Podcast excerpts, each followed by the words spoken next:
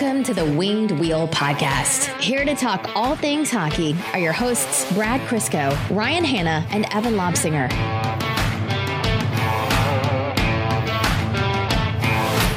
Kings in the North. Warriors in four. Yeah, I agree. I felt really bad saying that. I watched the that game with some of some of my friends who are Raps fans, and obviously it's huge. The first time they've ever made the NBA Finals. Canada's over the moon about it. It's the first Canadian team ever in the NBA Finals. Um, but yeah, still Warriors in four. Kawhi yeah. Leonard is the probably the best basketball player on the planet right now, uh, and Warriors in four. Yeah. Yeah. Yeah. That's what I that's what I hate about basketball. Is like I want to love the sport. I want to be super into it, but it's just so boring. I know. And it's I, I, I admittedly out of the four major sports in North America, basketball's number four on the list for me. Mm-hmm. But watching this whole Raptors run has been incredible because I am a Raptors fan when it comes to basketball and I've I was enjoying the hell out of last night, watching it with a bunch of friends and just losing my mind as the clock ticked down, and then very quickly realizing Warriors in four. Fellow Pistons fans, how do you feel about Detroit scraping out a playoff spot and avoiding a lottery pick in a year where they could have had Zion. I know this is a familiar story for Detroit sports franchises. Wait, are we talking about the Pistons or the Red Wings or? Yeah, right. Like it's um, a lot because they just got bounced hard. That's the thing about basketball. It's such a. That was a good basketball pun, Ryan. Oh, thank you. That was uh, intentional. It is not even 11 a.m. and so no, my I have not turned on that part of my brain yet. Um, in basketball, like basketball is the inverse of hockey in terms of predictability and randomness. So hockey is known as a terribly um, terribly is not the right word extremely uh, unpredictable sport with a lot of randomness and things that you can't anticipate uh, if on this spectrum of how much luck affects the game, hockey is to the farthest extreme of any other uh, major sport in terms of how like how much luck actually does. Uh, NBA or basketball is the most predictable sport. So based on your lineup, more often than not, you can predict who wins, which is why uh, Golden State's won four of the last five championships. I was actually doing a lot of research on this not that long ago, and did you ever see the number? It started spreading around of so to get the same level of consistency and outcome in a seven game series in the NBA, do you know how what a best of the NHL would have to play? Like thousands of games, right? Fifty I think it's fifty one games. You would have to play a best of fifty one to get the same level of consistency of results as the NBA. Okay. Over half a season. Here's my thing. Uh, I I'm obviously a huge proponent of analytics in hockey and, and trying to make the game as balanced and as uh, enjoyable and as awesome as possible for everyone. Um, and I think in terms of trying to optimize your own team from like a Steve Yzerman, general manager of the Detroit Red Wings, in case you didn't know, standpoint, um, you know, I, I think using analytics to, to kind of get a gauge as to how to put that on ice product or shape that on ice product is very important. But one thing that I've seen the analytics community put forward uh, from a few different angles is um, just kind of a general complaint about how random the playoffs are, as if it's a negative thing. They're saying, oh, this team that dominated all season came in on a cold streak and now they're out of the playoffs and that I don't think that's good for hockey. Not the whole analytics community, just like a few people and they've they've had the and like objectively they're right. They've had the data to to back that. But isn't that kind of the beauty of the NHL playoffs? So, it isn't it isn't. I I have contradicting emotions on the subject because I've always been of the mindset if you did the best job and put in the most work and got the best results, you should get the reward. But also, part of me knows with how random hockey is, there's a lot of playoff series that are literally just going to be won based on like the intangibles, heart, determination, who actually worked harder in those games. And I appreciate the hell out of that yeah. in NHL. So I can't have it both ways, but yeah, I, I don't know because to me, it's.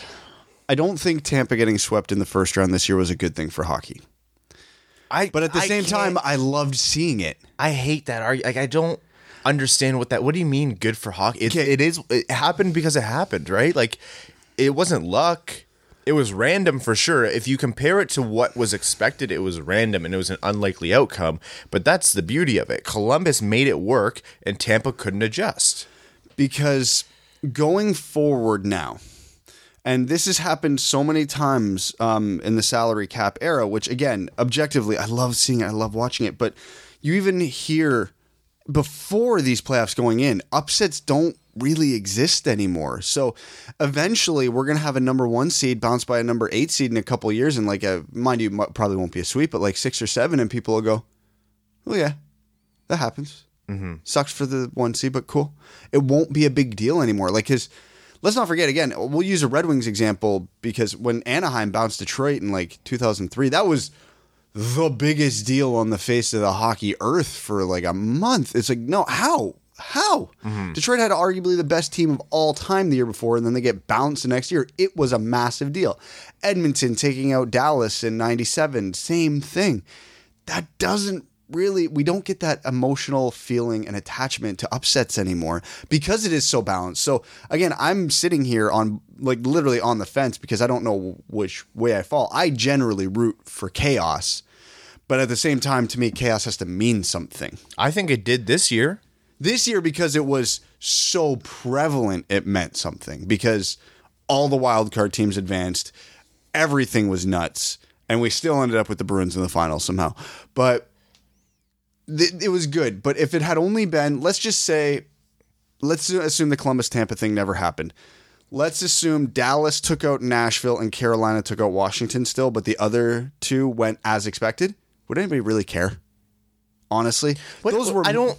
I don't get that though because there's so much. Res- First of all, people watching sports are the most resilient uh, viewers out of any other kind of like media consumption. Sports fans will always come back. It's like it's. Oh, I'm not saying this is going to like prevent people from watching hockey. I'm my argument isn't this necessarily ruins hockey as a sport or anything like that, but it ruins the excitement of an upset. Well, but like you, what you want like the upsets to be like perfectly timed and spaced out and like in the right proportion. I just want it when it happens to feel like a legitimate surprise. I think and it- it'll never happen, and I understand that because of the randomness of hockey. I absolutely understand that. But let's use the perfect example. Let's say the miracle happens and the Raptors beat the Warriors. Mm-hmm. People will talk about that for centuries. People have most people have already forgot that Washington won the division this year and Carolina bounced them, and that happened like a month ago.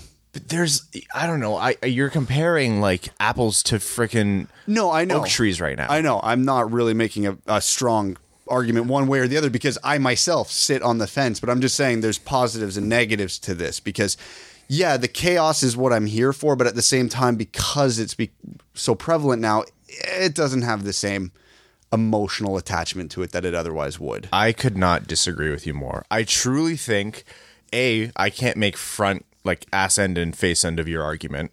I'm gonna be candid with you. Yeah, because I don't have a strong argument. That's what I'm saying. It's I'm trying to find. I'm trying to shape what I'm arguing against here, and I, I just can't put it together. because I'm arguing against myself. I think I think hockey as a sport is the most is is the best poised to generate the kind of excitement that you're you're worried about not being there.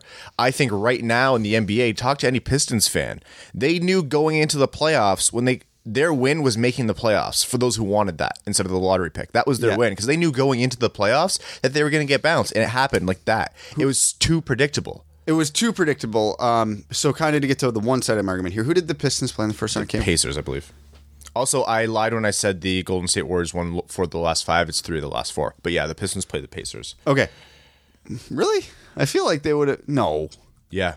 No, The Pacers Not, not did- Pacers. the not, Pacers sorry, didn't finish the that high. Pacers. Wait, was it the Pacers? No. They the Pistons barely made in. It would have had to have been the uh, Bucks or the Celtics, wouldn't it have? Whoa, it was the Bucks, wasn't it? See, this is why I'm a terrible basketball fan. Uh, let me see. Yeah, cause or Philly maybe because they would have had to have played a top team. They wouldn't have played a. It wasn't the Pacers. They were competing against the Pacers. Yeah, they're playing the Bucks. Sorry, guys, they were playing the Bucks, Bucks. and we all knew that how that would end. So the one side of my argument is, had the Pistons beat the Bucks, Detroit fans talk about that forever because that would be insane. The other side of my argument against myself is, but yeah, that was never a chance. This is why basketball sucks. Exactly right. Like it's, and I'm not saying basketball sucks. Like I very clearly like we're talking about basketball right now. But in Well, hockey, we, we kind of were talking about hockey there. if you put the Bucks and the Pistons in hockey, there's a chance that the, that Detroit beats Milwaukee. Well, so the Bucks finished first in the East. Yeah. So that was literally that would have been Columbus, Tampa. Bay. Yeah. But to be fair, not many people expected that. That actually was a monumental upset. But right, like the disparity, like when eight beats one, it's not always that extreme. Yeah, well, it happened in the West, and nobody really cared as much because of Tampa. Like, yeah, because Calgary Calgary was the, story got drowned out. Yeah, but I don't know. Like I understand part of what you were saying, kind of. Um, I, I understand like wanting to maximize that emotion, but the reality is you can't have your cake and eat it too. No, I you know. either want the upsets to be like possible, or you want them to be otherworldly. And like I think in the NHL has as close to a perfect balance as you can, where the upsets are possible, and from time to time you do get like out of this world upsets like Columbus over Tampa Bay, but at least everyone has a chance in the playoffs. I hate the argument of we make the playoffs and anything can happen because I think that leads to terrible rebuilds, like what Ken Holland and company purported for a long time. which reminds me of one thing I want to talk about later in the episode that I forgot to mention pre-show. I think right now a fascinating conversation we should have today is the Islanders. Okay, yeah, let's do that. Because with the Brock Nelson contract, it got me a lot thinking about a Oh, lot yeah, of things. I forgot about so that. we'll talk about that later. But continue with your point. so I, I hate that argument of like any or like like basing the entire you know construction of your team and how the direction your franchise is going based on that but the fact does remain when you make the playoffs in the NHL every single team has a chance every single damn team don't do not tell me that you cannot based on what happened this year that you cannot think of a timeline where any one of the 16 teams could have gone to the cup finals Dude, the 2016 Red Wings almost took out the Lightning because Peter Mrazek got hot at the right time. The 2013 Chicago Blackhawks were had to play three elimination games against the Detroit Red Wings before uh, going on to win the cup. The difference was Danny DeKeyser's broken thumb, right? Like anything can happen, and I think that's the beautiful part about hockey. So, the ultimate argument on why I fall on the side of I prefer the NHL's model of chaos is this. And here's and and again, this is coming from a Raptors fan who's who's the Raptors have been good for a bunch of years, even before they got quiet this year. Is I knew going into every season it didn't matter. I'd hate being like imagine being a fan. I'm going to pick a random middle of the pack team right now. Imagine being a fan of the Orlando Magic right now. Mm-hmm. You know, next season, even if your team improves, it doesn't matter. We're sitting here as Red Wings fans objectively right now, knowing next season's going to be awful.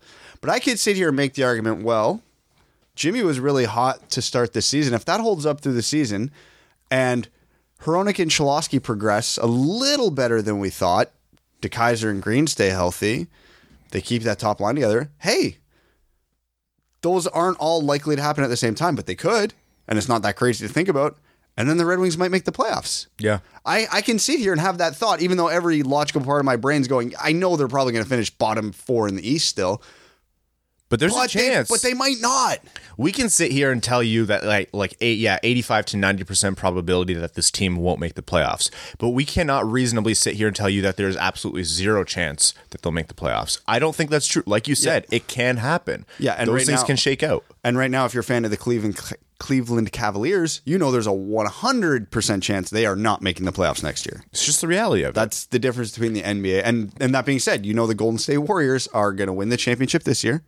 They're going to win it next year and probably the year after that until Steph and Clay and Draymond all retire. unless kevin durant and you know kyrie all go to la and then they somehow also get anthony davis and i don't know. Which know is that's the one thing I really hate. I I know a lot of people love the super teams. I hate it. I hate it. I hate it because even if because if you don't have one of the super teams, it doesn't matter. Because there's been a lot of talk going around hockey Twitter lately about a soft cap or no cap. Oh, no. You people are crazy. get out of here Yeah, sure. Let's just assume, just to end the Golden State dynasty, as ridiculous as it's getting, that Kyrie and Durant go to the Lakers next year. Kawhi goes to Houston. Okay, so now we've got legitimate championship threats outside of Golden State. LA could do it, Houston could do it. But here's the thing the other 27 teams don't have a goddamn hope in hell, so why even bother? Yeah. The I, I think part of it's based on like based on how basketball is constructed as a sport in the NBA. Um, it the results are so reliable based on who you have on your team. So you're not going to have a Patty Maroon being that big of a difference maker. Listen. I, I say that with Freddie Von Yeah, Vleet. I was gonna say Fred Vleet. Van Vleet says Yeah. screw you. So yeah, I'm, I don't want to sit here and just like dump all over basketball. We should. Just I, I love on. basketball as a sport. I hate the NBA as a league. I hate that. I hate. I do hate this. You need two to three superstars to even think of it. I, I love the idea of the Patrick Maroons making a difference when it counts. because because here's the thing i'm a big believer in Players, get your money. Don't take hometown discounts. Yeah, Don't same. get your money. But the no league needs a harder salary cap than the NBA so that they can only afford to play one player a max contract, not three. Yeah, I- so if you get LeBron James, congratulations, you have LeBron James, but you no longer can afford Anthony Davis. Wouldn't that be great if the the the salary cap structure was constructed in a way where you would need to maximize the usage and uh, abilities of other like you can't just like have like 10 terrible signings but then you have three mega superstars that drown out how bad your other signings are Yep. anyways hockey Welcome to the Winged Wheel Podcast. welcome to the winged wheel podcast i'm ryan hanna I'm Brad Crisco. uh, we evan is currently stuck behind some slow golfers on the golf course that's not even a made-up story this time that's actually the truth We were sitting here waiting for him, and Chris was like, "Is Evan coming?" And I'm like, "You know what? I don't know. Actually, he's probably." I'm like, he probably started early today, so I'm gonna guess he's on like the 13th hole. Sarcastically, not even knowing he was golfing this morning, and it turned out we were right. Yeah. Um, w- we wanted to talk about the Islanders. I want to talk about the Islanders World Championships. Yeah. I want to do. I, I had a. We have to do a cup preview? Everybody's doing cup previews. I feel like we should. yeah, we probably should. The next game will be played by the time we record again. Yeah. So, um, and I, I had a tangent about um, draft or like prospect profiles and everything that I didn't do two episodes ago. Thanks. Right after I released my list, you're gonna just shit all over. Absolutely, I will. Um, You won't believe who Brad had number one. Let's start with the Islanders. the Islanders. So the reason this whole conversation, the wheel is turning, started was because Brock Nelson got a six-year contract at six million dollars. That's to me that seems like a lot of money for Brock Nelson. That was pricey, right? No, That I'm was- not going to say like crippling your team, but like I don't. It's see- not. It's, there's far more egregious contracts in the NHL. He got the same contract as Milan Lucic, and Brock Nelson is a way better player than Milan Lucic. Yeah. Okay, but that's all. He, for perspective, he got the Dylan Larkin contract plus a year. Now, a lot of people, when I tweeted that out, they mentioned, yeah, but Brock Nelson was going to be a UFA, so of Okay. course they had to pay him more. And I agree wholeheartedly. That's how it works. My counter argument to that, because I was going to respond to everybody who made that point, but I figured it'd be easier to talk about it on here. Do you know the last contract where I was involved in a lot of conversations with that exact same argument? Justin Abdelkader. Well, yeah, no, because even Ken Holland said, well, if we didn't pay him, that another team was going to. To which the answer is, okay. okay, let them. Now, here's a problem for the Islanders. Expectations are high. They had an unexpectedly amazing year, which was mainly on the shoulders of a really good coach and, uh, more importantly, two insanely hot goaltenders. Once I saw that Nelson was a pending UFA, I started going to Cap Friendly to look at some things, and then I started running through the Islanders list. Anders Lee's a UFA. Jordan Eberle's a UFA. Robin Lehner's a UFA. There's there's a lot of UFAs and key players on a team that just unexpectedly did amazing. This is the type of summer that could ruin a team for 10 years. Because do you want to keep Anders Lee? I would guess the Islanders are going to say yes. But he's a pending UFA, so you're, you're going to have to overpay him because if you don't, another team will. Okay, so what's Anders Lee worth? 8 million? Because that's probably not true, but that's probably what he's going to get on the open market. So the Islanders going to give it to him? And Anders Lee, he's not young. He's not mega old. I wouldn't be keen on giving him more than five or six years, but he'll probably want eight from the Islanders, seven at the minimum. Eight million dollars for a fifty-point player. He had 40 goals the year before, man.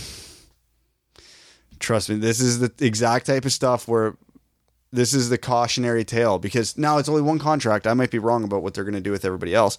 Robin Lehner had one great year. Is he worth a long term contract? Jordan Eberle is a consistent 20 to 25 goal scorer. But what do you pay a consistent 20 to 25 goal scorer? 5 mil a year? 7 mil a year? If the Islanders want to be competitive again next year, they probably have to bring all these guys back. And they're probably going to have to overpay all of them to keep them back. And here's the thing the Islanders overachieved this year. Everything says they're not going to be that good again next year, even if they get every single player back. Is it like if you're the GM of the Islanders, do you say screw it and legit purposely take a step back next year? Because that's the philosophical question that this comes It's down to. Lou Lamoriello, so that won't happen. Lou Lamoriello is if if Red Wings fans were frustrated by Ken Holland and, and the entire Red Wings brass and how they approached making the playoffs for all those years before they even uttered the word rebuild, Lou Lamoriello is the more extreme version of that.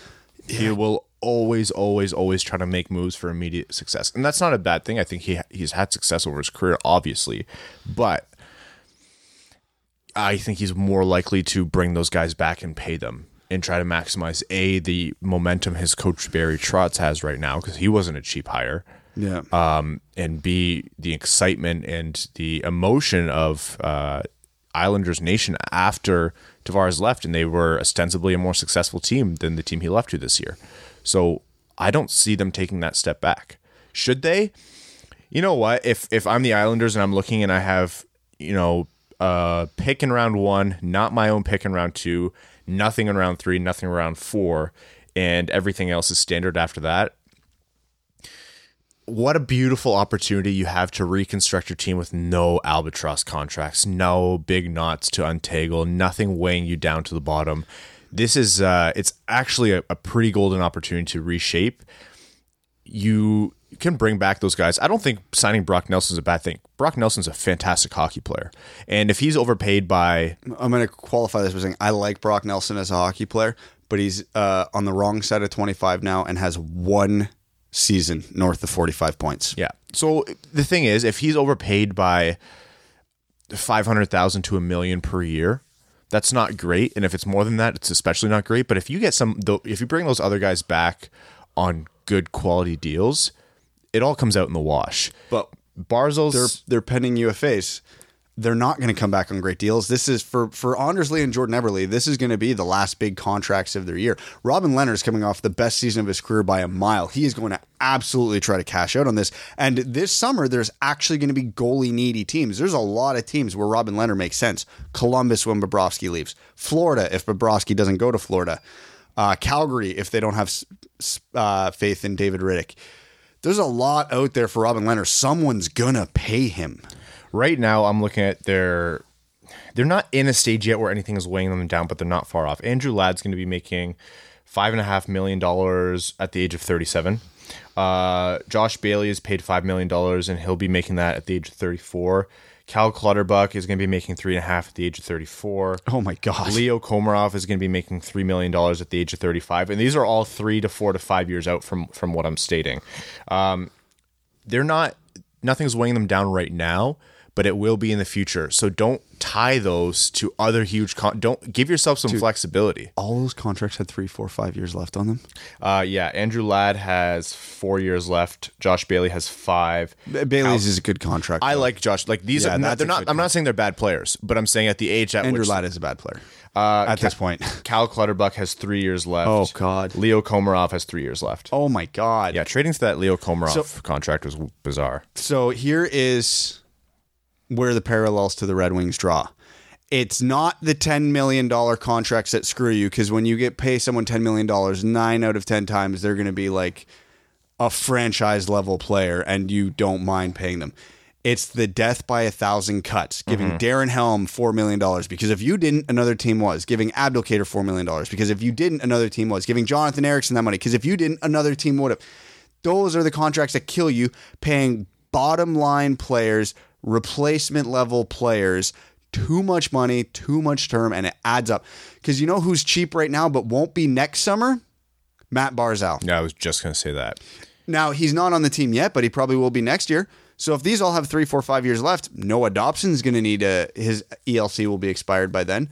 Oliver Wahlstrom might be up next year. I doubt it, but maybe. They have some prospects. Bode Wilde might make the team next year. These guys are going to need raises eventually too. You can't think short sighted. And I am, again, we don't know what the Islanders are going to do because they've only signed Brock Nelson so far. But this is going to be fascinating to see what they do because if they bring all these guys back at UFA level deals, oh my god, is this team going to be bad for a while? Okay, so here's I'm gonna do a little thought experiment with you guys, and uh, it's to further Brad's point of like how these like mid to low mid tier players being overpaid is more damaging than overplaying overpaying big guys. Say you have a uh, player X, uh, Mitch Marner, and you say Mitch Marner's worth ten million dollars a year. I think his actual, if you work it out based on whoever's metrics, it usually comes in a bit lower than that, nine, nine to nine and a half. But for the sake of round numbers, let's say t- he's worth ten million dollars a year, and let's say the Leafs pay him eleven million dollars a year. So what they've just done is gone and overpaid quote unquote uh, Mitch Marner by 10%, $1 million. They've overpaid him by 10%. So that $1 million means a 10% overpay. And then you look at a player like Darren Helm. And Darren Helm, when they signed his his uh, contract, his most recent one, uh, let's say he was worth $1.5 million. And let's say they signed him for $3 million. So they've also only overpaid him by 1.5 million, close to what they've overpaid Mitch Marner. But in terms of value, you've overpaid him by hundred percent. So here's here's a better and way of looking what, at it. What that does is the on ice product that you're paying for, you're getting so much less value. And here's the thing too. Mitch Marner is a game breaker. He's going to win you games. He's hell as he gets older and better, he might win you series. Yeah. Is your team better? So let's just say Mitch Marner's worth nine million dollars and you give him twelve. Okay, so you overpay him by $3 million.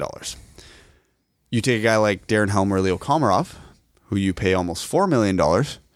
You just completely axe them off the team. You're just like, okay, we can't resign him. We're going to let them go to UFA, and whoever takes him, takes him. We're just losing that player out and outright because we can't afford him because we gave Mitch Marner or whoever an extra $3 million, which means we have to bring up uh, Christoffer Ehn or your replacement level entry level contract from the AHL and plug him in the lineup instead.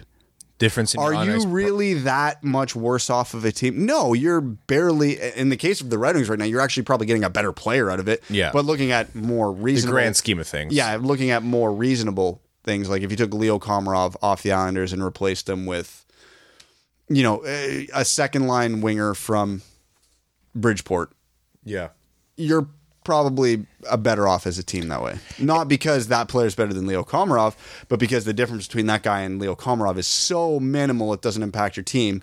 But you spend $3 million less, which allows you to keep your franchise level player. And it's important to note that you're not always, uh, if you're the general manager of a hockey team, like say Steve Yzerman is of the Detroit Red Wings, for those of you who didn't know, um, if you're the GM, you, you're not always going to have the opportunity to say, this veteran that we have on this you know deal and they've uh, they've been on the team for this long they're now playing at a below replacement level value and now I want to get rid of them and bring up Christoffer Ehn. You're not always going to have that opportunity. Uh, NTCs, NM, NMCs, um, you know, like just longevity. They're in the middle of a contract. It's not you can't just always shake loose those players, and that's just the reality of it. I don't think a lot of the criticisms that came say to Ken Holland maybe were just um, unfair and were added into the rest of the noise of, of things that he could be fairly criticized for. Um, but some of it is just the reality of constructing a hockey team based on the current CBA. The where you go wrong is when you do have the opportunity to make those moves and you don't based on loyalty or you know past success or gut feeling and that kind of thing. And I, I, think that's what sinks teams. It's like Brad said, the mega contracts can hurt you if they're egregious, but you're more often you're going to sink by the thousand crappy stones that you have weighing down the bottom of your ship. So, well, let's even just try and brainstorm here a little bit. So, because people are always people always nitpick the 9, 10, 11, 12 million dollar contracts. Like, oh, I wouldn't give Mitch Marner 11. He's only worth nine and a half. Yada yada yada out of every player in the league right now making north of $9 million, who, whose contracts would you say are a problem at this point of the players making that much money? I would argue maybe Jonathan Toews, but he just had a hell of a bounce back year. Mm-hmm. Probably not worth 10 and a half, but he's probably his worth is probably not far off that. Maybe Jamie Benn. Okay, north of my $9 million. Um, PK Subban. Is he a problem? No. Kucherov. No. Malkin. No. Stone. No. Jamie Benn? Maybe. He, he's he's probably closer to a six seven million dollar player at his current production, so that might be considered a massive overpay at the moment. But can Jamie Benn still turn on and win you games? Sorry, you know what? I don't like that. I, I take yeah, that back. Can, can, he? Can he? Yes. But Has so he lately? Not really. So Ovi, no. Seguin, no. no. Anze Kopitar. Nope, he was an MVP candidate no less than like a calendar year ago. Jack Eichel. Nope. This next one, I would say yes, Jonathan Toews. But he just came It back and had a great year. yeah, year. he was trending on that contract looks bad, and then he found the fountain of youth last year and had a massive year. So I don't know. Again, I wouldn't pay him that right now, but what I would pay him is not tremendously far off of that. Uh, this one's going to be a fight, and I'll I'll never stop dying on this hill. Carey Price. I'm not okay. Objectively, is Carey Price worth that? Yes, but the way I construct a hockey team, I just don't pay a goalie that much. You're so right, and it hurts me because I think Carey Price is an otherworld talent. But it hurts that goalies can't be paid that much. I just Yeah. it makes me feel bad for for someone who's so talented like him.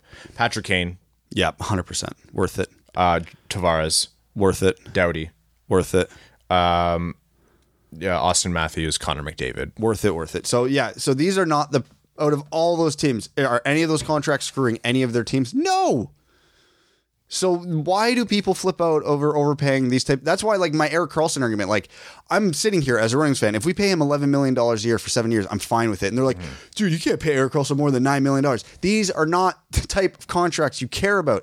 And Erik Karlsson changes your franchise. If we have to shuttle, even if we have to take a uh, like a decent player on the Red Wings, like uh, I'm trying to think of a good one let's assume Danny DeKeyser had a reasonable contract Yeah. and we had to fire him into the sun to get Erik Karlsson.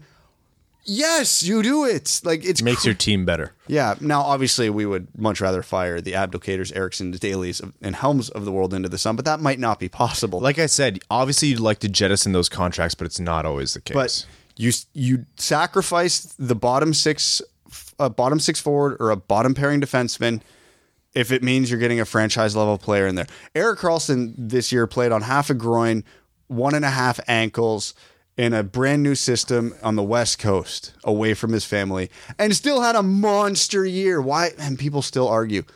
No, man, he's good at like he'll be 34 at the end of the contract. You can't pay him that. You're all crazy. Hmm. You pay Erik Karlsson whatever the hell he wants, and you pay him whatever the term is, and you get him. Now he's I aware I've I've been on the Erik Karlsson Detroit bandwagon all year.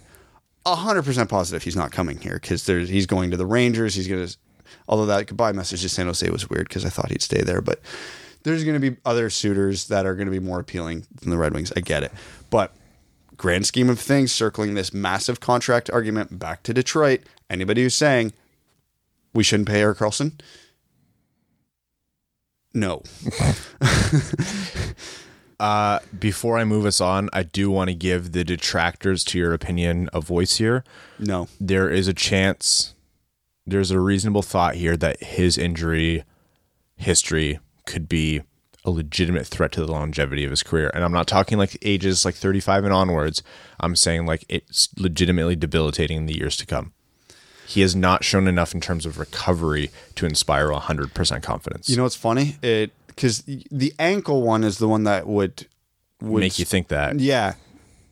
But he had that before this season, and, and by the time he it he definitely took a month or two to get going at the beginning of the season. But he got going, and he was the Erik Karlsson of old. And then he suffered a different, separate injury towards the end of the year that hindered him throughout the playoffs. And let's not forget, I think at the point where he could not play mm-hmm. in those final games against St. Louis, he was leading the playoffs in assists at that point. So, and he was, like I said, playing on one and a half ankles and half a groin, and still was our, one of the best defensemen in the playoffs. So, I I would agree with you if it was the ankle that was holding him up all year, but he looked like he recovered from that, and it was a different injury at a bad time that hindered him. That happens to every, but groin injuries happen to almost every player at some point in mm-hmm. their career. Yeah. Everyone has, if you don't have a bad groin, you never played hockey. Exactly. So, uh, am I concerned about Erik Karlsson's injuries? Yeah, a little bit. Would it stop me from signing him to a mega contract? Absolutely not. I would just use that as a negotiating point to maybe save a half a mil a year. I'm going to move us on to uh, our draft, uh, NHL draft profiles. We're going to continue those. And uh, today we have Peyton Krebs on deck. But before we dive into Peyton Krebs, I want to do a rant that I've been saving for a couple episodes. And there's two Should main I, should I go to here. the pisser now? Yeah, if you want to actually go now, you can go now. Uh, there's two main points uh, that I'm going to bring up here. First of all, this is kind of a gripe I have with, and I know this is going to be so hypocritical because we fall into this category, but non professional, you know, hockey media outlets. And I'm not saying if you're not professional or your service isn't paid for, you're worthless. No, by no means. There's a ton of talent that isn't being paid to, to do what they do in terms of hockey analysis and media right now. We But- get paid and we are worthless. you so it can go both ways. if you go when when you look at all these sites that are doing draft profiles, it's just so much of it I've noticed is just empty like it's fluff, it's noise. If you are looking at a draft if Before you continue, just so I understand what you're talking about, because I've had the same great. Jack Hughes, great vision, skates well, good hands. yes. Okay, thank you. Yeah, like it's just like it's crap like that where they're just regurgitating what they've seen other people who've actually watched the game say. And a big red flag is if you're reading someone's draft profile and they only talk about all the things that they can do really well and they never talk about a negative and you can see them as they're typing out their own stupid paragraph that they get caught up in like saying positive things that by the end of it this kid's the next coming of Gretzky that site is worthless. Stop reading their draft profiles. It's going to skew your head. It's going to skew your assessment. Too many times we're seeing people not take objective analyses and and um, lay out the facts, or even like watch the games about the players that they're trying to write on. Like we by no means are draft experts. We're not qualified to be making the the overarching decisions that like scouts do or like the big names and, media outlets who get paid the big bucks to do this do but we still like we pay for services to watch these players games we map out in advance about who we're talking about and we actually watch. Evan might not i can't speak to evan but like legitimately and we still qualify what we say by this is what we're unaware of. And that doesn't make us a gold standard. I don't think that makes us great or good or a gold standard. I think that makes us passable. That is what we need to be sufficient to be putting this out in the world. Well, even when I put my uh, my um, prospect rankings for the year out on our Patreon page uh, this week, which by the way, for anybody who hasn't seen it, my list, my final list that I've been talking up for a month is finally there. I even only ranked 40 players, and I stated I only had good viewings of about 60 of the higher end prospects in this draft. I was not comfortable ranking past 40 because I just everybody beyond that I did not have a good enough opinion of, or I really was not impressed enough with them to make them a second round air quotations second round worthy ranking. So I'm just like, okay, I can go to 40 after this. It's an unintelligent, uninformed opinion, or I didn't like the player enough to rank him this high. So that was that was the end of my list. and like there's there's this lack of uh, ability to weigh the uh, attributes or abilities that you're kind of talking about or the points that you're speaking to against those of other players and so you end up with someone talking about Peyton Krebs and they're saying and they just regurgitate crap like if Peyton Krebs is, I've seen him described as a good skater, but not an elite skater. Some people think that his footwork is elite.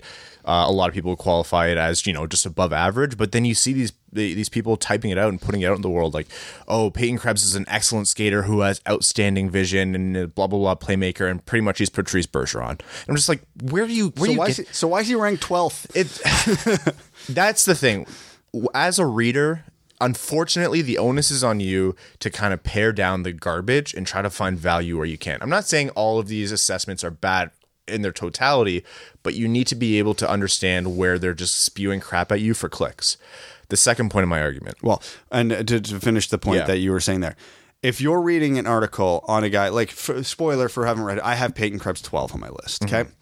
If I'm writing a thing about Peyton Krebs, if I say good skater, not elite, excellent competitor, maybe the highest compete level in the entire draft, tremendous vision and playmaking ability, if I write that and it doesn't come with a but, why do I have him ranked 12th? that that's Because the that- simplest way Yeah, because if if I if he's a good skater, elite vision, elite motor, well, that sounds like a top three pick to me, doesn't it? Yeah. Well, but and then you get into all the. Uh, uh, it might only even be one concern. Like again with Kirby Dach, for example, who we talked about last episode. I really only have one concern with him, but it's a huge effing concern. and so, you better be qualifying why you have Kirby Dach ranked so much lower if you have all of these things and it's just one concern. There's it's he, he didn't crack my top ten. Yeah. And but I bet Brad, I bet that if someone asks you, you can qualify why the volume of that concern, the like the magnitude of it, and why it's so prevalent in your head. If you well, we did. We had a whole, uh, whole segment on an episode about it. here's a fun game for you. Go to one of those, maybe a website. that- If if you were uh, listening to my rant and you thought of a website that you you know read and you're you're kind of iffy on their assessments, find a way to take out all the names and all the rankings away from the uh, assessments and jumble up those paragraphs, like put them in a different order. Tell me that you can put them back in order of the rankings based on what they wrote. I I will bet you you cannot. Yeah, because the one thing I love is um, when Corey Pronman released his this week, his was so thorough. It literally took me over an hour to go through his rankings. Over an hour. And he had qualifiers for, and specific examples in some cases for every player going through 107 players. That is unreal. So you can, you know, that guy has sat there and watched multiple games of all of these players and he knows them inside and out. So that's worth a damn. Scott Wheeler watched multiple games of all these guys inside and out. So you know it's worth a damn. I can't even say that about myself. Like I put Brayden Tracey in my first round rankings, and I was one of the few outsider, like one of the very few people who put him that high. I watched Brayden Tracey play three times this year, mm-hmm. so I'm re- I might have just caught three really good games. Yeah, it's- not not counting like stuff uh, um, the uh, U18s that just came by where I was watching the game, and you're trying to pay attention to hundred guys at a time. So yeah, I noticed Brayden Tracey those games, but I'm not watching Brayden Tracey that game per se. But yeah, I can't say I have a great opinion of him. Now, a guy like Alex Turcotte, yeah, I've probably seen a solid, thanks to prospect shifts, I've probably seen a solid dozen because I watch everything I can when someone that yeah. highly ranked is going. But yeah, when you get past 15, that takes dedication and time to be able to get a lot of viewings of those guys and that kind of leads into my second point, which is we're talking about like we're in draft content right now. Like we are draft like we are prospect content heavy, and we are talking about these guys week in and week out, and actually twice like twice weekly about every single prospect we can.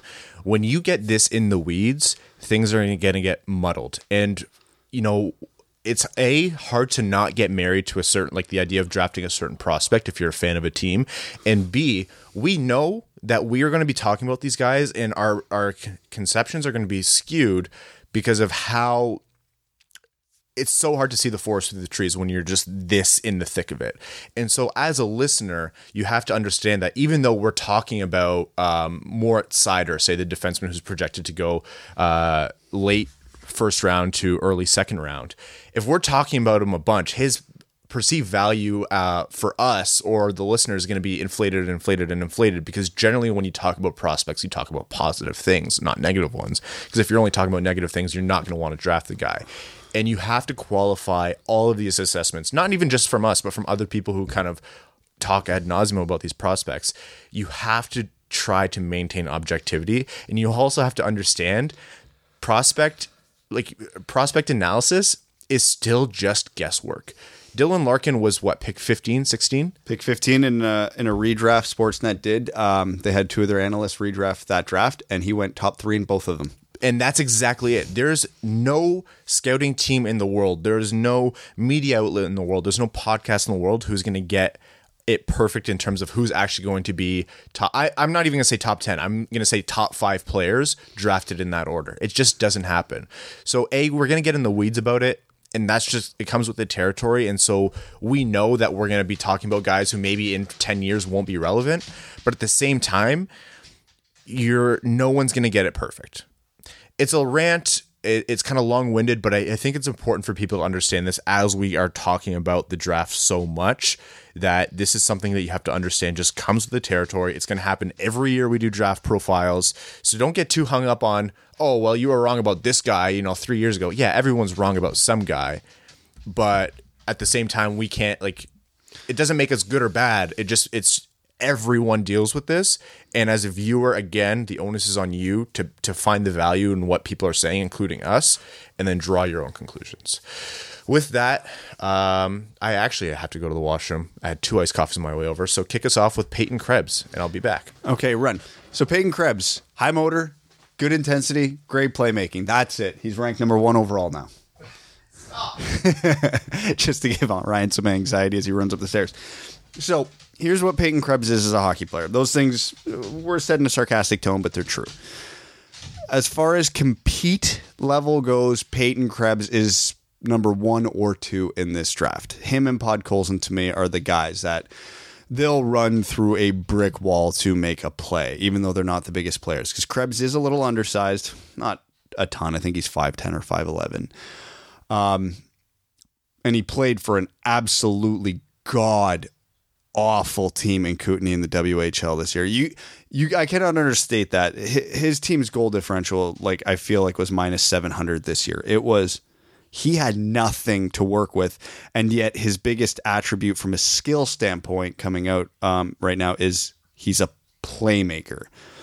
So not to say that even even the bad teams in the WHL, the rest of the players on his team can still play. But by WHL standards, he was essentially playing with scrubs and and playmaking was still his forte. So he's kind of the wild card in this draft that the raw tools are good, not elite. But the vision and the playmaking is so good that if he does land on a team or a line with with legitimate top end players, it might just elevate him to a scary level because now the players he's given the puck to might actually be able to do something with it. Uh, he's a pretty decent scorer, um, not an elite shot. It's all right.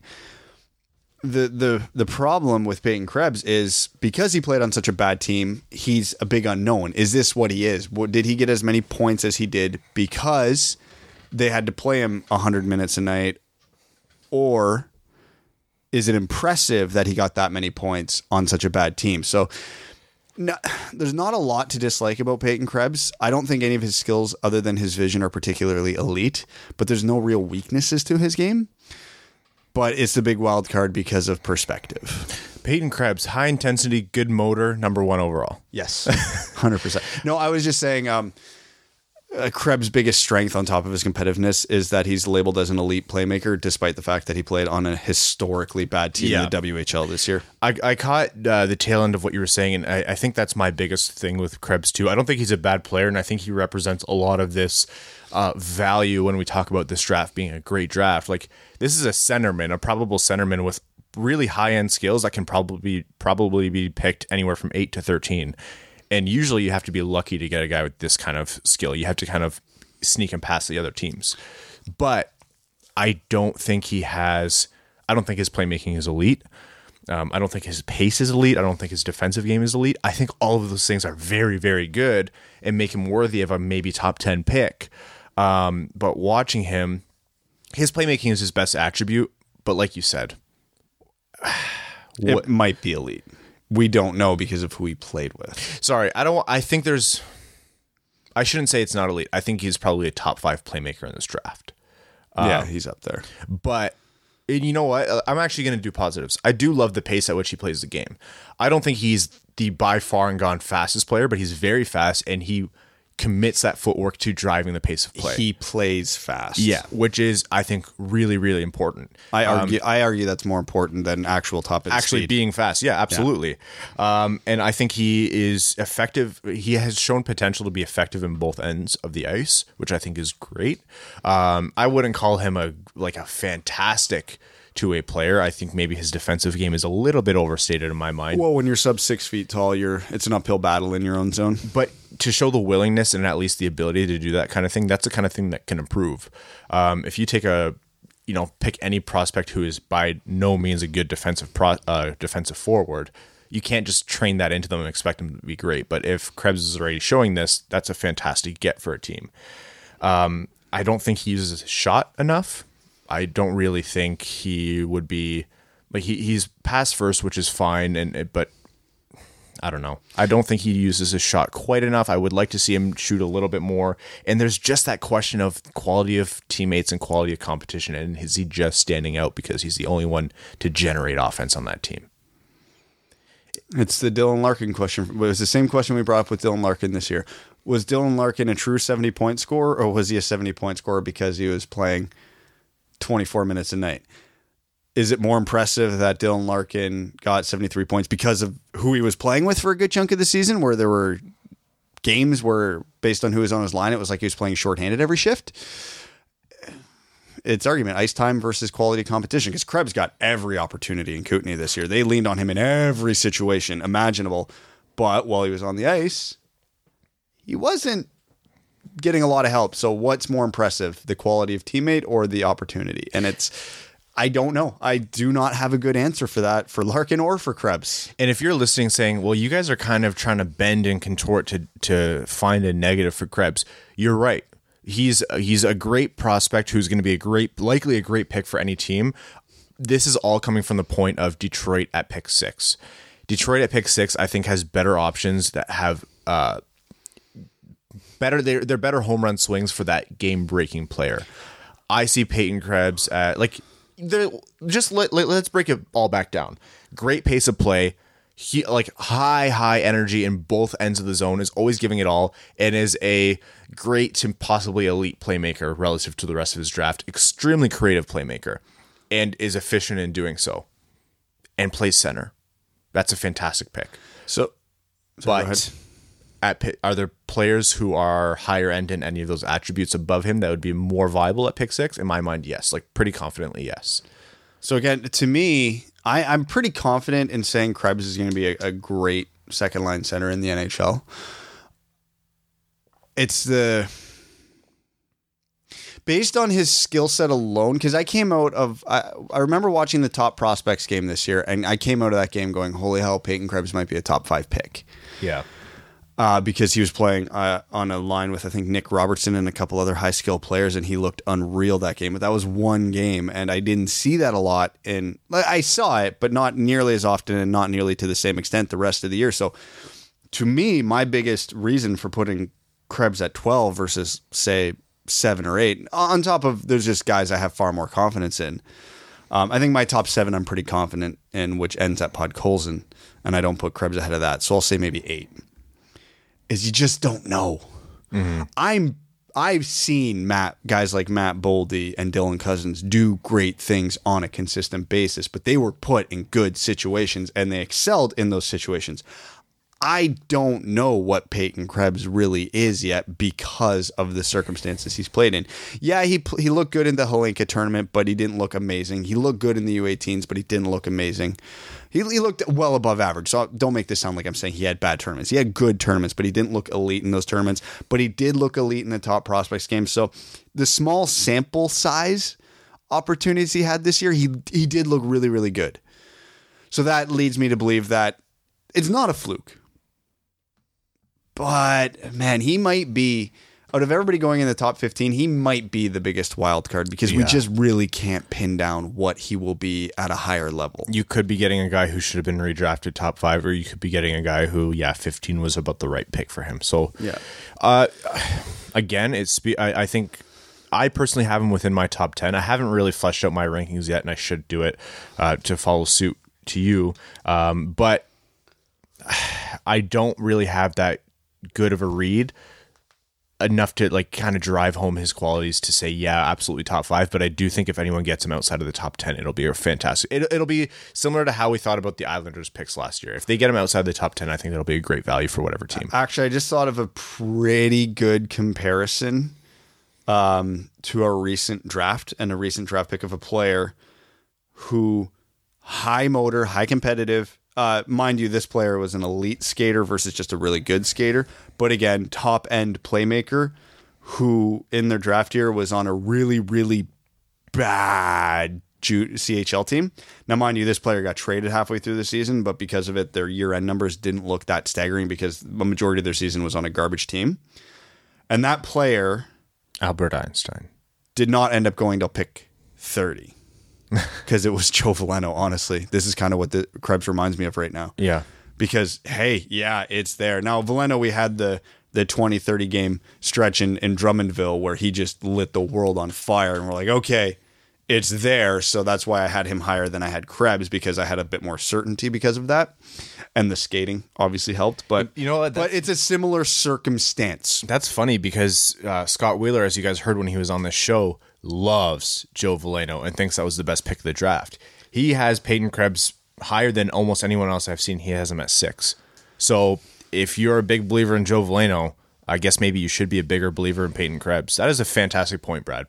Yeah, and I'm thinking regretting putting him at 12 now after I just kind of talked myself into bumping up to like 9 or 10. That is your best idea you've had since the title to our last episode, which was Caufield of Dreams. I have a good title for today already. Oh, good. That's Cuz all. we talked about the Islanders and our um and our Red Wings profile player is uh, Michael Rasmussen. So I just feel like Isle of Moose will be a good title. no, I like Caufield of Dreams better. It's better, but I think uh, I think Isle of Moose is a strong candidate for this episode unless something else comes we'll up. consider it. Because I've been trying to think of something to go with Krebs, and there's been nothing. The Krebs cycle. no, Come on. no. Come on. Peyton, not Manning. Stop it. Michael Rasmussen is our uh, Red Wings player profile for this episode. Um, this is, I think, I know I keep saying this, but I think this is a really interesting case, and I think the recent resurgence of uh, uh, Anthony Mantha at the end at the latter parts of this most recent season and then the World Championships is um, colors this with a, a kind of more interesting take than we were giving it giving it before. Um, Michael Rasmussen in his first full year as a Detroit Red Wing at the age of 21, Uh, not even 19. nine, yeah, my God, um, was a little bit disappointing. Um, and I think it was easy to kind of pile on the guy. I want to qualify all this by saying I'm going to do my best to remove where he was drafted and who Detroit could have had from the equation here, because that's all dead and gone and it's moot point at this point. We'll bring that argument up ano- another day, but that's not for right now. Michael Rasmussen is a center winger who, uh, with the Red Wings, played almost exclusively uh, on the wing. Uh, a big guy who they wanted to be able to uh, play a heavy game, maybe play net front, uh, and use his shooting ability to drive just kind of hard offense. Didn't really find a rhythm this year, wasn't really meshing, but at the same time was playing a lot of third and fourth line minutes. I don't think he got a fair look in the top six, but at the same time, he's only 19 years old. He's the kind of guy who really, really, really was his production was hurt and his development was hurt by the uh, CHL, AHL rules where he couldn't go play in the A. It was either back to the CHL in juniors or in the NHL, nothing in between. He is the hallmark of a guy who should have been in the AHL last year. Yes, because he was too physically developed to go back to junior, even though his skills weren't necessarily that much evolved beyond the junior, top end junior level.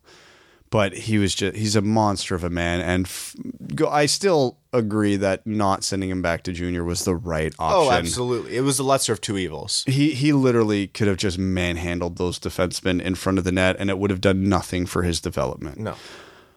But yeah, he probably shouldn't have been in Detroit. So we've this has been a theme of all the prospects we've been talking about for the last couple weeks. So I guess this is the poster child for it in the NHL right now.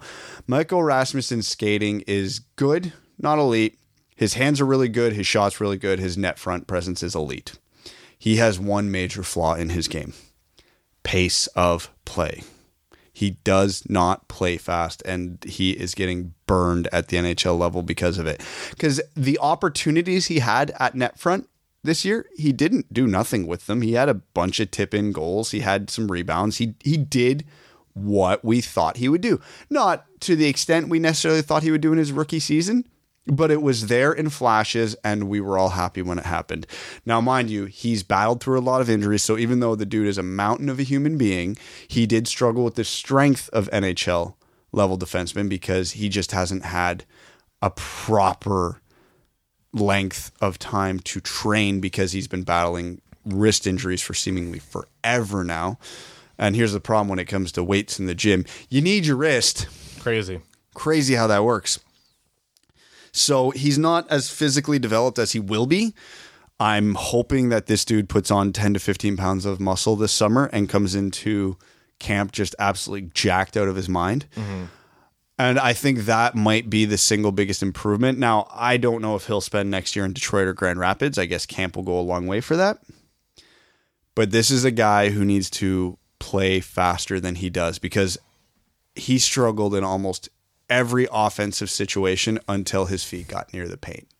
He, for a dude his size, should excel on the cycle. He was bad on the cycle this year. He's a good passer, but he took way too long to make up his mind and never really had the opportunity to be a playmaker this year because he got checked too quickly. The problem I have with all of this is there's parts to his game that we've expected to be poor, and you know they were, and there's parts of his game where you would expect him to be way better, but they were also poor. Um, but almost all of that is null and void because he was thrust into the NHL too early. Yep. Um, for people who are saying Rasmussen is a bust, piss off. Uh, he might not have been the best pick at that spot, but again, that's an argument for a different day. Rasmussen, if he ends up being a third line winger, ends up being a second line winger, or let's say the crazy happens, he ends up being, you know, a, a crazy, super morph, bigger, faster version of Tomas Holmstrom's production on the first line. We don't know yet. He's 19 years old, and Just turned 20. if you guys, month. yeah, if you guys haven't read it yet, go read Max's article on uh, the development of, of power forwards. It's not by no means is it, you know hockey science or, or solid fact, but there's some interesting um, historical evidence and, and anecdotes in there that would suggest that maybe the kind of game that we're expecting the Manthas and the uh, Rasmussens of the world to play takes longer to shape, like takes longer to develop. And we talked about this last episode. You we give defensemen 300 reps before we start, you know, calling the shots on them. Maybe if we're expecting power forwards or big guys to come into a game that's based around speed and pace, you need to give their game a little bit more time to adjust and adapt. He's not going to get three times as fast. He can get faster, but he's not going to, you know, move the needle too too much. But you can adjust the way you play the game. Also, get better line mates, but that's out of his control. Now, let me clear one thing up too.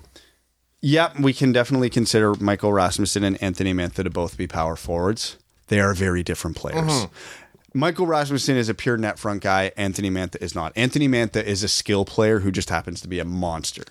Not that Michael Rasmussen doesn't have the skill, but that's not his game. He's not going to be the guy who's beating guys one on one off the rush like Anthony Mantha did against the Czech Republic in the semifinals yesterday. No. That's not Rasmussen. Rasmussen's a very smart, strong player with good enough skills to do what he wants to do.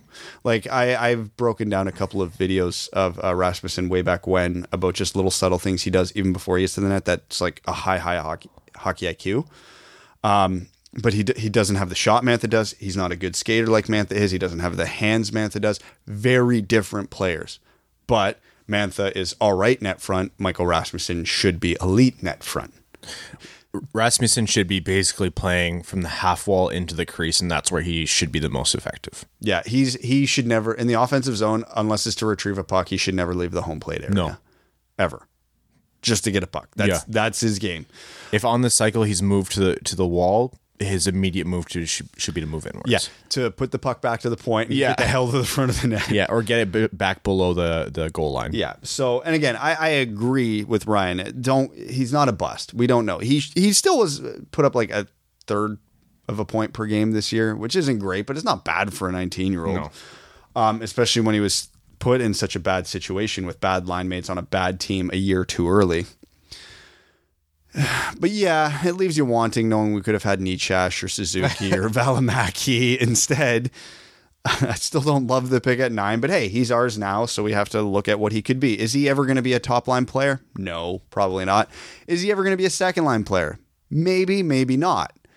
But if he turns into a really good third line player who's the net front guy on your power play and he puts up 25 goals a year and 15 assists, that's still a useful, valuable NHL player. Yeah. Five years from now, you shouldn't be evaluating a guy based on where he was picked. Yeah, that it- is for the the plus minus two years around the draft.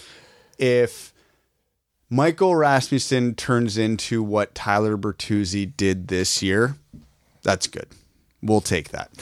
There's so much unknown around him, and Which I think he absolutely should. If he doesn't reach at least that level, it's a disappointment. yeah, yeah, that that is a bar I'm comfortable setting. There's just still so much unknown. Don't think that he's done his development and he's currently in his NHL adjustment phase. He's not even done developing. And again, we can't say this enough on this podcast. Michael Rasmussen has not had the opportunity for a full summer of recovery and training. Get him in the gym, teach him how to use his body to his advantage in the NHL, and I think we're going to see a lot of things adjust in his game so long as he gets that summer in we'll see how it goes. I wonder how this prospect or how this Red Wings player profile is going to go next year. The beauty of it is not all is lost. There's still a lot of positivity to be had. The World Championships. Uh, Anthony Mantha came back from his suspension and continues to dominate. Yeah, well, we got to talk about the game he missed because, oh, boy, is Canada making this tournament interesting on themselves. Tied the quarterfinal. They were losing, was it, 2 1 to Switzerland in the quarterfinals. Tied the game with 0.4 seconds left in the third period and then won it in overtime. And then they dismantled the Czechs, and Anthony Mantha is now in the finals against Finland later today. Filip Hronek put up a valiant effort, but it was not to be. What time is that game? I think 2 p.m. So I'll be at uh, Mika's birthday party. Oh no, So I will be missing it completely. that's brutal. Yeah. Um, yeah, the it's been a, a, crazy story. I'm really happy for the Finns who came in with um, a more or less local squad. I, I, like the Swedes, the Russians. They had two NHL players. And yeah, they were both rookies. Yeah, the Swedes, the Russians, the Americans, Canadians, obviously all had um, NHL players, and the Finns were mostly Finnish, just like from the Finnish league or, or from elsewhere in Europe. Uh, and they've gone out, gone out and made the finals. I think when you're with us having to watch more hockey than we typically would because of the nature of this podcast and, and, what we do now in the hockey world, it's really made me appreciate these kind of stories. No, this isn't a best on best tournament, but it's still fun hockey to watch and it makes you appreciate stories even though they're not at the top of the hockey world. I think it's so awesome that for Red Wings fans, they get to go watch Hronek uh, be a star player for the Czechs and, and, you know, really should be named one of the players of the tournament. Mantha, who is poised to possibly be the MVP of the whole tournament. Who was named one of Canada's top three players for the tournament because they do that after the semifinals for some reason. Yeah, it's bizarre. Only, you know, remove the most important game of the tournament. Um, or Larkin, you know, and being happy that he still is probably able to procreate. Um, you know, but he was having a great tournament as well before he had to sit the rest of it out. Uh, that kind of stuff is doing a lot of sitting right now. No, he's just kind of like standing his feet like four feet apart. Like, uh, he, he's he's been doing the man spread for four straight days now. It is it like that's the kind of stuff that you really appreciate about hockey. There's beauty and there's fun to be had up and down the roster, so to speak. So that's all been great. Um, I'm sure we'll have something to talk about after the finals happen later today. Um, the NHL finals are going to start after a four month break between the conference finals and Stanley Cup finals. Yeah, we're how is there still two days until the next game? And then did you see the schedule for the finals? Game, day off, game, two days off, game, day off, game, two days off, game, two days off, game, two days off, game. If this goes seven games, it's going to take 17 days. Hey, do you remember in 2009 when the league made Detroit play back to backs? This is, I hate this league. And they're like, yeah, we don't want to go up against the NBA or we don't want to you know, travel days and all that. And they might have been playing San Jose. Oh my God.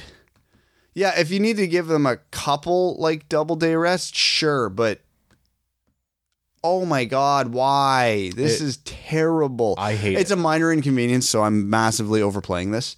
Um, but still, it's stupid, and I'm upset, especially when you factor in the fact that what Boston is going to be almost two weeks between games here. When, when did Boston finish off Carolina? That was literally like I think three or four episodes ago. January, I think, was like the last time they played. I I never understand, and it's not like they've used this time to really pump up the series, like you know this the NFL does with the Super Bowl. That's a that's a, a sporting event of a different magnet orders of magnitude bigger in terms of viewership, but like the the NFL at least copy them with the way they pump it up. The NHL has let us all forget yeah, like legitimately, it feels like the season's over. The casual casual hockey fans or people who just tune in because they see the game will have forgotten. I I guarantee you, there's an uncomfortable proportion of casual or like fringe level hockey fans or viewers who can't tell you who's in the Cup Finals right now. Here's this is, a, this is a unsurprising failure of marketing from the NHL. And here's where their marketing double backfired against them too. Do you know what all of Canada is paying attention to right now? Basketball. Mm-hmm. Yeah. Basketball is the pro. We are about to start the Stanley Cup finals, and more of Canada cares about the NBA right now. This is a monumental failure by the NHL. Hey, now, mind you, circumstance be damned, because this certainly wouldn't be the case if the Raptors didn't make the finals. But holy crap, that should never happen in, in a country that like prides itself off hockey more than anything else. Uh, NHL, here's a free um, marketing tool for you. Um, even though there's no Canadian teams in the finals, there are. Uh, I'm trying to pull up the stat. I found it here. Um, there are 19 Canadians on the St. Louis Blues roster, and there are 14 Americans on the Boston Bruins roster. Congratulations. There's your narrative. You advertise accordingly uh, above the border and below it. There you go you now have an entire nation who is already ready to not root for the Bruins, uh, and you can now get their viewership because you can really help them identify with St. Louis. You can send my check nowhere. I'm doing this pro bono up until you start making more money off of it, and then we can talk about my cut. It's so easy. I have not uh, the fact that I read that in a tweet. Stupid. It's so like. First of all, the week off should never happen. I'm sorry. Just just enough with that. The playoffs are a marathon. Don't put a break in the middle of that marathon. It is absurd. And okay, here's the argument I will have. If you want to give these players a week rest, okay. Okay. Put crap in there. Why are the NHL awards at the end of June? Do them Friday night. I don't watch a shit out of that. It's it's going to keep my mind on hockey. Put event, make events up, stuff that we don't even know about. We're going to have a charity road hockey game captained by Bobby Orr and Wayne Gretzky on um, you know, Sunday night. Sure. Just do anything to keep Media week. the the world is a different place with the advent of social media and the internet. People can barely keep their attention on anything for five minutes anymore, and that sounds like a joke, but it's almost literal.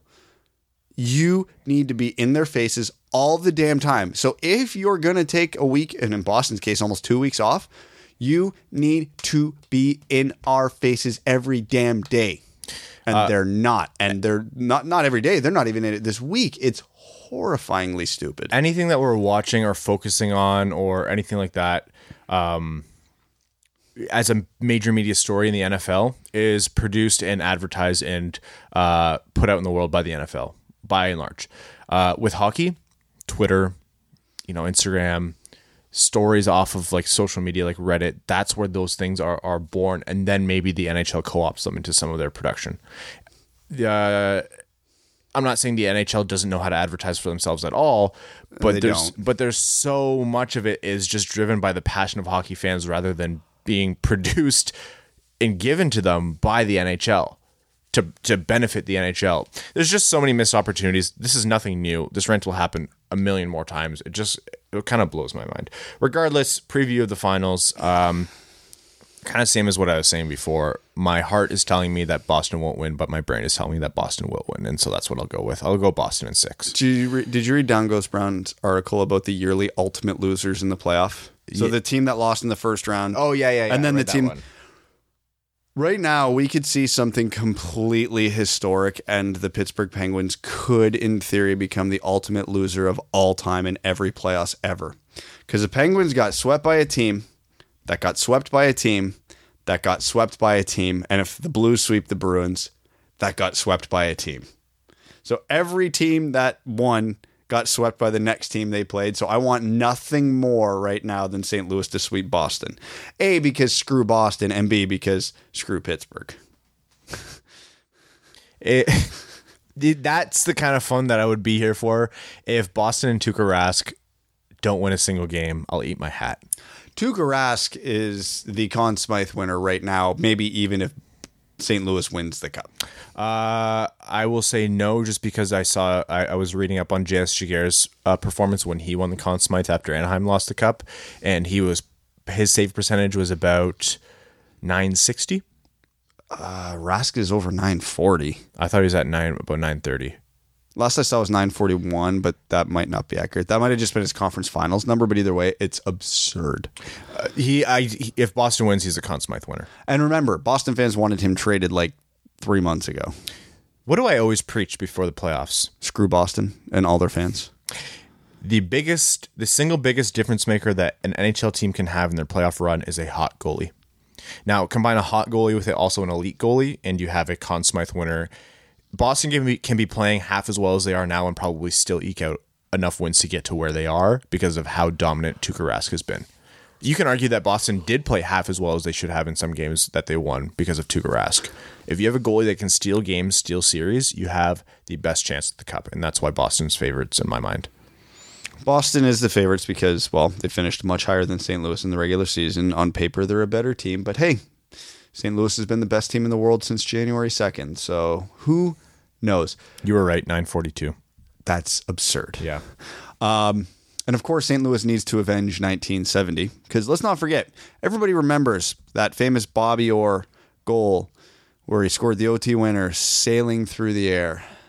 That was the last moment the St. Louis Blues ever played in the Cup Finals. It's been that long. That's St. Louis for them. St. Louis, um, after the 1967 expansion, when they put all the expansion teams in the same division, so the original six just handled them every year. St. Louis made the Cup Finals three straight years. St. Louis is yet to win a game in the Cup Finals.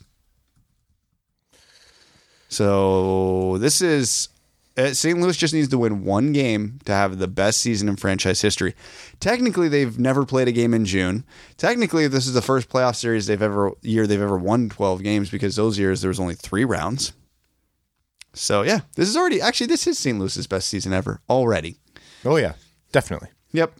Please, please, please beat Boston. Please, St. Louis, we beg of you. Warriors in four.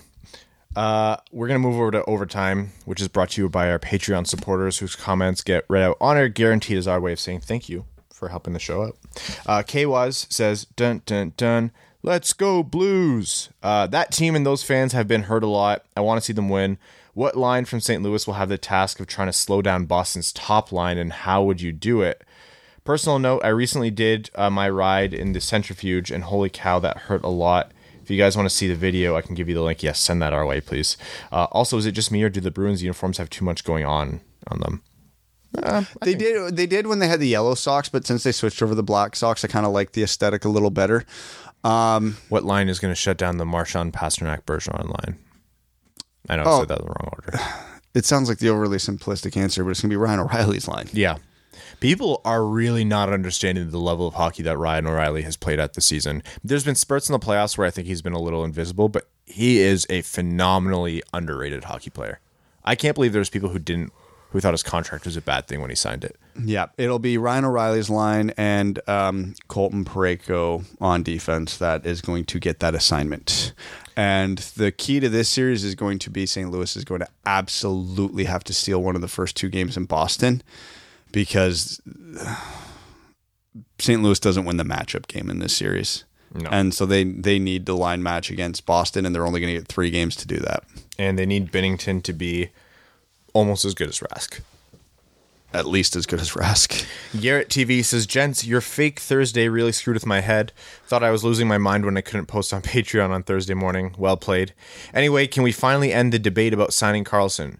Should we be out of bidding for him in free agency? He's had way too many injury apologies for the last few years, and now the same injury that's nagged him has kept him out of this team's biggest game of the season.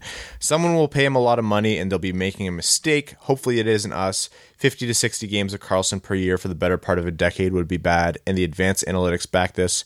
Brad, I know you're up for him, and if the price is right, but remember, you can't assume a guy will be good mentor even when he is playing. At this point, he's basically a high end version of Mike Green. Yes, younger and more talented, but also remarkably expensive for someone you can't count on to be healthy and who is honestly past their prime. We're probably better off hiring Croner as an assistant, not happening, Then dropping 10 million a year for an injured Karlsson, hopefully also not happening. Let's focus on the rebuild. Go Wings. All right, Brad, I'm going to let you tackle this one because you have a harder opinion than I do. And yes, many think. Okay, your one argument is a very common argument I've seen from a lot of people, and it's functionally wrong. Erik Karlsson's games played since he's come into the NHL per season. So once he got recalled after 12 games in the AHL in his rookie season, he played 60 in the NHL as a rookie. Then followed it with 75, 81, 82, 82, 82, 77, 71, 53. This was the only season he's missed more than 11 games since his rookie year, where he spent a good chunk of the year in the AHL. Durability is not a question mark for me. He played half a season, like he played this season on half an ankle and still put up 45 points in 53 games. I do not care about the mentorship thing at all. Uh, we've talked about on this podcast where that is absolutely overrated. Um, sure, would I rather have Filip Hronek learning from Erik Karlsson rather than Mike Green? Yeah, of course I would, but whatever. We're splitting hairs at that point. 45 points at 53 years old is elite production from a defenseman. He is still an elite top five defenseman in the NHL in my mind at this point, and you do not pass up on guys like that. If Detroit, the only argument, the only single argument I have for maybe not taking Erik Karlsson if he's willing to come to Detroit this summer is if we draft Bowen Byram four days ahead of time, because that's the only other way we're getting a number one defenseman. Everybody's expecting some level of progression from Detroit this year, which means our draft pick's probably getting worse next year, which means we're not getting a number one defenseman in the draft next year. I'm sorry, number one defensemen don't grow on trees. We do not have the luxury to say Erik Karlsson.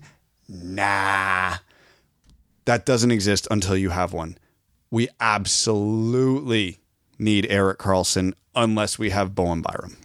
And even then, I'd still probably try and sign Erik Karlsson, even if we draft Bowen Byram, honestly, because that's a hell of a one two punch.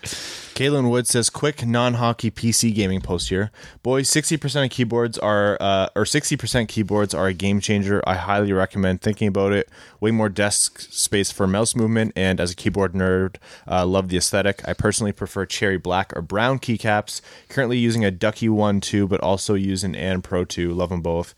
Just different key switches. Beware, keyboard lording is a slippery slope. I've, I've uh, looked into like the keycap and keyboard community for in PC gaming, and you like it, it's pure. It's lunacy. Like you guys are in the weeds about that. Um, as for the Red Wings, Mantha, what do we do with this absolute stallion? How does he slot in, assuming he keeps his confidence up and explodes this next season? Put him with Larkin or put him on the second line to spread out our scoring? I honestly don't know. I've never played hockey outside of the pond up in Marquette go Wildcats in the Upper Peninsula while in college. Uh, do we stack our first line or spread out the talent throughout the lines? I know this is a controversial topic, but what are your thoughts? Steve Yzerman is the GM of the Detroit Red Wings Hockey Club. XOXOXO. You keep him on the top line. You don't touch him. And I have a very unpopular opinion of what to do with Anthony Mantha that most of the fan base doesn't agree with me on from what I've seen. Extend him July 1. Don't give him another season and an opportunity to put up 60, 70 points and put that many more millions on his thing. We are reasonably certain right now that Anthony Mantha's worst case scenario is a 55 to 60 point player. So let's sign him for six, seven, eight years as such, and then hope he puts up 60, 70. This is how you win championships is you get bargains on good contracts. Gabriel Landeskog makes less than six million. Nathan MacKinnon makes 6.1. These were guys who signed after all right seasons, but they weren't 100% certain. Remember Do, when people gave up on Nathan MacKinnon? Yeah sign, extend and we've seen enough from Anthony Mantha this year. Like take out that 120 game stretch he had. He he was on a he was even with that stretch, he was on a 60 30 goal 60 point pace this year. Sign him long term now. Do not give him another season of opportunity to jack the yearly rate up on that contract. Hedging your bets, like Brad said, is how you beat the cap you ha- obviously there's a risk to that, but if it was easy, everyone would be great, right? Is it really that much of a risk with Anthony Mantha at this point? No, no, I'm just saying like the general notion of of paying a guy earlier. Yeah. Oh, I agree. I'm always in on the pay a guy earlier because when you don't, what happens is you lose them or you pay entirely too much for them. Joe Caboose 119Z Falzone says, let's think of a trade to get Turris here. You treat it as a cap dump a la Callahan and hope for a reclamation. Uh, what contract needs to go back the other way to make it work? Helm? Turris and a pick for Helm and something. He was really good with Ottawa and could be a good fit. It could be a discount. Eric Staal situation where he didn't work out in New York but did in Minnesota. I don't think Nielsen is movable unless we're the ones giving up the pick. Okay, so I don't see this happening, but if it does, Nashville needs a forward, but at the same time, we don't have anybody that would be going that way. So they're probably looking elsewhere and they're going to have to trade a big defenseman to get a big forward a la Seth Jones, Ryan Johansen 2.0 trade. Maybe it's Subban, maybe it's Ellis. I don't know. So they're probably going to actually want a depth defenseman in return. Danny DeKeyser, one bad contract for another. And then you put Danny DeKeyser in Nashville's defensive system. In theory, he should get better. You take Kyle Turris out of Nashville's offensive situation and put him with Anthony Mantha. In theory, he should get better. But I wouldn't do it. Uh, Rowan says, "Hello, former friends. After what, whatever the hell that last episode was, I assume you all had carbon monoxide poisoning or something. Because wow, I've decided on a quick rebrand for you from the Dub Dub to the Dud Dud. Please use this correct formal name in the future." Uh, obviously, this question is a bit fluid, but if uh, Knight is the only goal ta- goalie taken in the first two rounds, and the next few picks would, uh, and next few picks, would you consider a goalie early third or keep throwing darts at other positions? I'd keep throwing darts at other positions. If you get to the fourth round and a guy like Kochetkov or Sogaard slips that far, sure, because after the third round, you really are just throwing darts, so you might as well. Between Larsson, Petrov- Petruzzelli, uh, JVP, I can't not see at least one of them panning out. So I don't know how much I'd invest in a goalie in this draft. Definitely not a top 100 pick. Um, unless Spencer Knight falls to 35, then absolutely I would. Yeah. Um, but yeah, no, I, I, if I was a GM, I would not. Jersey time matchups continue. Nordique's Fleur de Lis jerseys uh, versus Hart- Hartford Whalers jerseys. Which side are you on? Oh man, that might be the hardest one. That is incredibly tough. I am very partial to those Fleur de Lis jerseys. I love both of them so much, but I can't not pick the Whalers. The Whalers because that is maybe one of the best logos in sports history. Dude, best jerseys of all time. I don't even care if we're talking the 80s Whalers jerseys or the 90s Whalers jerseys. They're both top five all time. I have to look at the Nordiques. I, I know what it looks like, but I just oh, they're so nice. I love like the teal blue ones. Oh man, I'm I'm gonna go Hartford, and the edge is because of the logo, but that's tough. Like that was not that's not easy. It is by a hair of all hairs. Yeah, you put either one of those jerseys up against any jersey other than Detroit and the 90s Ducks, and I'd probably pick either of those jerseys. Another jersey time bonus. What sizes are you in the newer jerseys so I can get those Darren Helm jerseys sent to you ASAP? Who wants home and who wants away? I actually don't know. I'm a medium in the new jerseys. I'll take an away. I think I'm a, Darren if- Helm. you're taller than me, so if you're a medium, I would probably be a small. I think you're a medium. Yeah. I'm not much taller than you, and we have. I think that Athens I have is a medium and it's pretty long. Oh, you're worried about the. I'm never really too worried about the length. Yeah, no, I can if I get if a jersey's too big for me in the upper part, I'll just lift more. Yeah. I'll just fill Just it out. bigger. The length is my only concern. I'm I'm more concerned about the space in the arms. I hate baggy arms in Yeah. so that's why I went. I go down to medium. So I think you you'd be fine with medium. Smaller medium, yeah. Yeah. Oh boy, uh, we have time for some Reddit questions. Uh, the top comments from Coltron57. Uh, oh, he asked about Turris, um, a, a possible Turris trade. Sample size I forgot to mention before. This is one tournament. I mean, and it's on international ice, so they have a lot more room to work. If we're unloading a truly awful contract the other way, absolutely I'd do it in a heartbeat. But um, I don't think Nashville's going to be too keen on that because they're pretty thin at forward to begin with.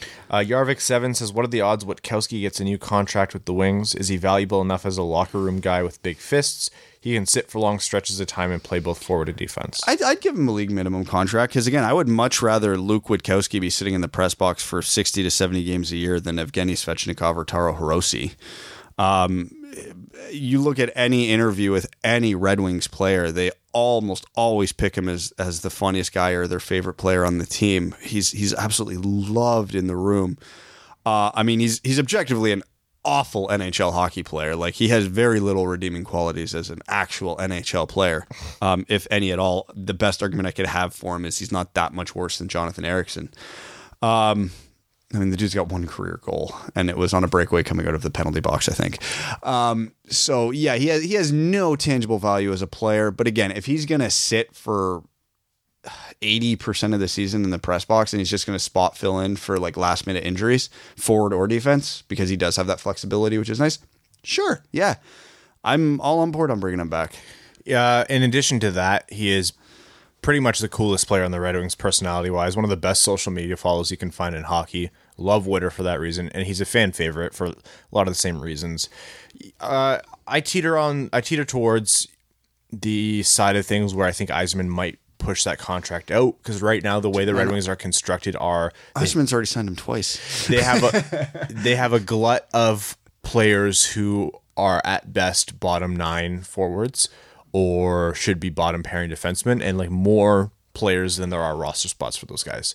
Um, and so though Witkowski maybe has more val- or does have that value as being the guy who slots in when needed but otherwise is sitting in the press box, I could see Yzerman taking a stance and making this this for his first move in saying we need to reshape the overall um, look of this roster and the way it's constructed. But at the same time, I'd rather have Witkowski slotting in when he needs to in a in a game in a season that's poised to be upcoming with a lot of low impact games for a league min. But it's really up to Yzerman. It's not going to be a huge impactful thing either way. We were when I when I sent out that tweet about that uh, last week. A lot of people were well, if Wachowski lives in the press box, like what's it called now? Because it used to be Cleary's Cabana and a bunch of other things. And um, I was we we didn't come up with a, a good one. And as you were talking, it hit me. Luke Witkowski is an average is an avid hunter, and he spends all his time in a press box that overlooks the ice. It could be Luke's lookout. Oh, that's not bad. I like that. I was wondering where that was going to go. Luke's lookout was good. L- Luke's lookout is the new Cleary Cabana. Uh, spying from Montreal says, "Why has Podkolzin's value tanked so much in the last month? I swear he was a solid over three overall pick halfway through the season." the the short answer lack of production but i actually read ah, I, for, I, I retweeted it it's on my timeline but um, i found a very fantastic breakdown of why you might be able to excuse Podkolzin's production this year because he didn't play more than 13 games with any single team this year. He got bounced around so much between international tournaments, the MHL, the VHL, and the KHL. And the VHL and the KHL are like men's professional leagues, so you wouldn't expect him to have huge output there, but he actually had pretty decent um, production relative to his age in the VHL. And in the MHL, he only played like 11 games and I think had eight points. So um, it was actually a fantastic breakdown of, yeah, his overall production doesn't look great this year out of outside of the international tournaments, but there's a lot more to that. So that really eased my mind because I was big on Pod Podkolzin, and then obviously people started putting him in the mid teens, and that didn't that never felt right to me. So I read that, watched video, and I I, I ended up settling on him um, between five and ten. You'll have to be a patron to find out exactly where, but yeah, I I think that's the main reason he slipped. Cross Crease Pass asked about Erik Karlsson, and our friend OSBP says, I've been spending time thinking about Nashville and their how their window closed, quote unquote. What was their window? They never had a top flight scorer. Almost every team since the 09 Pens have been offense focused. Argument for 2011 Boston. Defense is no longer the key to championships. A good goalie and offense are what matters now, most of all. Can you guys comment on this? I mean, I agree completely, and I think the idea of windows is something that we get too married to as as, uh, as talking heads. Um, Washington won after their window passed. Yeah, Washington's window closed in like 2012. And you make a good point. The Penguins won with freaking Brian, nope. Brian Dumoulin is their number one defenseman. So yeah, a hot goalie and um, two top end centers, and you have a cup contender. They did win the President's Trophy, so they they definitely are in a window right now. They have the potential. Um, they do get a lot of offense from the blue line, so it's not just always about offense from the forwards. So that also factors in. Pekka Rinne has done them no favors in the playoffs. Yeah. They did get to a cup final recently. I still think they're in their window, but I'm expecting another Seth Jones for Ryan Johansen type trade to come down the pipeline with them soon. And I also think they're probably the favorites to sign Matt Duchene. Um, also, if you were to blow one current actor based on how good looking they are, who would it be? My vote is Leo. Ooh. Oh, God.